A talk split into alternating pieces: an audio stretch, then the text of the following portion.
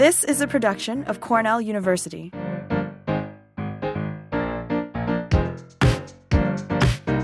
For Cornell University's world renowned turfgrass program, I'm Frank Rossi. And I'm Carl Scamenti, and this is episode 5 of Turf Talk, brought to you in partnership with our friends at Winfield United. Turf Talk provides just in time, science based recommendations per- for professional turfgrass managers in the Northeast US. And as we always do, Frank, let's start with the weather. What are your thoughts on the weather in the last week up here in the Northeast and how that's going to affect the turf? Well, Carl, the surge of warm temperatures certainly got everybody excited and did push things along quite a bit. But I think everybody needs to remember, like I do, that it was snowing last Sunday and 36 degrees in Ithaca. So we're still two to three weeks behind our 30 uh, year average and, and certainly uh, quite a bit behind in a lot of ways. But the warm weather did have an enormous impact on how quickly everything was was happening biologically. And you know, this is exactly what we expected, right? We talked about this last week with the surge of growth and the surge of temperatures and how it was going to be a, a compressed spring. And we're still a little bit behind. Uh, you know how much things are going to catch up in the next few weeks is going to be very interesting. But the real uh, prevailing thread that's starting to emerge for some is drying conditions. There's been some dry conditions across the northeastern United States, and it looks like the forecast is calling for a high pressure system after a few a storm moves through a high pressure system that's going to continue to dry things out. And that's going to create some very interesting pest issues. Yeah, it's been an interesting dynamic this season going from the, the extended cool period to start where everybody's kind of sitting on their hands to all of a sudden warm temperatures, as you said, drying out we're still kind of catching up, just getting everything mowed early in the season, and now we're already having to worry about these pests. So, uh, what have you heard from field reports on what pests we should be looking out for?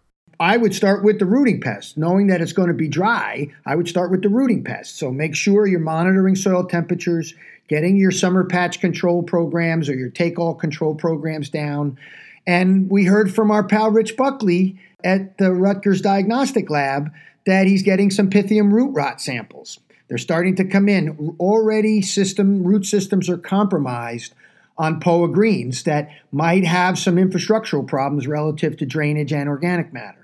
So clearly, those are the kinds of things you're paying attention to the most as we approach a dry period. Now, the dry period is also potentially going to weaken the cool season turf and just little spits of rain to bare areas will lead to crabgrass germination. So I would keep a lookout for crabgrass germinating in bare areas now, because I would suspect with the warming temperatures and the adequate, if, if a spit of rain comes through and the cool season grasses are drought stressed, that the crabgrass is going to be problematic and start to germinate. And finally, last but not least, is the march of the annual bluegrass weevils. As it continues, we are starting to hear more and more about higher populations of adults.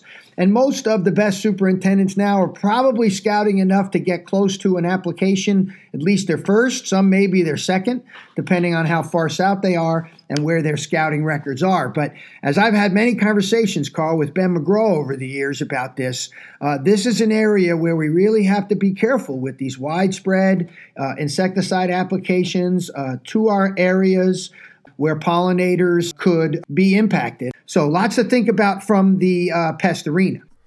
Yeah, and just to touch on that pollinator point, Frank, uh, if you want a full list of pollinator BMPs, you can go to the New York State Golf Course BMP website. They have all those listed. Uh, and then you actually did a couple videos with the superintendent of Rockville Links uh, Country Club down there in Long Island, Luke Knutson, on how he has implemented those BMPs. So now that we've discussed the pest issue, Frank, perhaps you could give everybody a, a key to success for this week.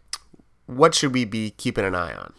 Now, the keys to success, I would say this week are to check your soils. I'd pay my, very much attention to my soils this week, looking at temperatures, looking at moisture content. Uh, if you have moisture sensors, go out and check them. And I don't care, it's not just for golf course people, home lawns. Uh, lawn care people should be walking around with simple moisture sensors. How are the soils doing? What temperature are they at?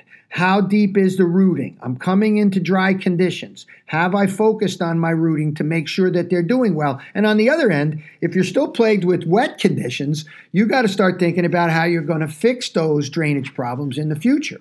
Either, you know, if they're too sandy, you add some organic matter, and if they're too fr- and if they're too clayey, you're just going to have to get in there and shatter them a little bit when they're dry and try to add organic matter to see if you can break down and dilute some of those fine particles in clay. So I would say the keys to success this week, Carl, are paying attention to your soils because they're going to govern a lot of what's going to happen moving forward.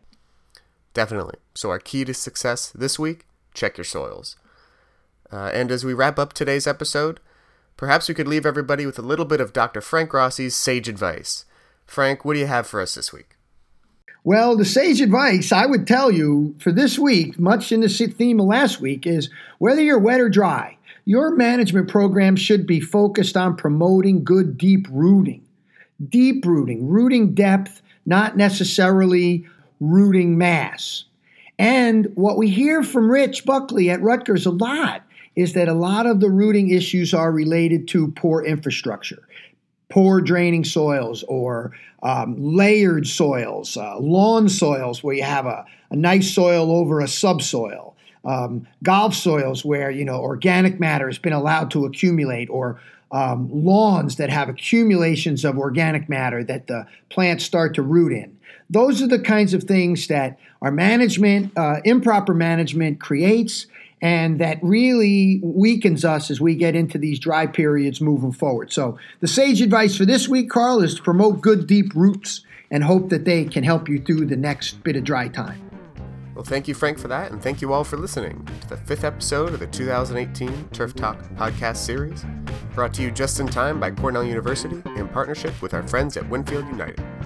You can find us online at turf.cals.cornell.edu and on Twitter and Facebook at Cornell Turf. We'd love your feedback and encourage you to join the conversation. Listen and subscribe to this podcast at Google Play, Stitcher, iTunes, or SoundCloud. And if you're listening on any of those websites, please leave us a review. For Turf Talk, I'm Carl Scamenti. And I'm Frank Rossi. Have a great week. This has been a production of Cornell University on the web at cornell.edu.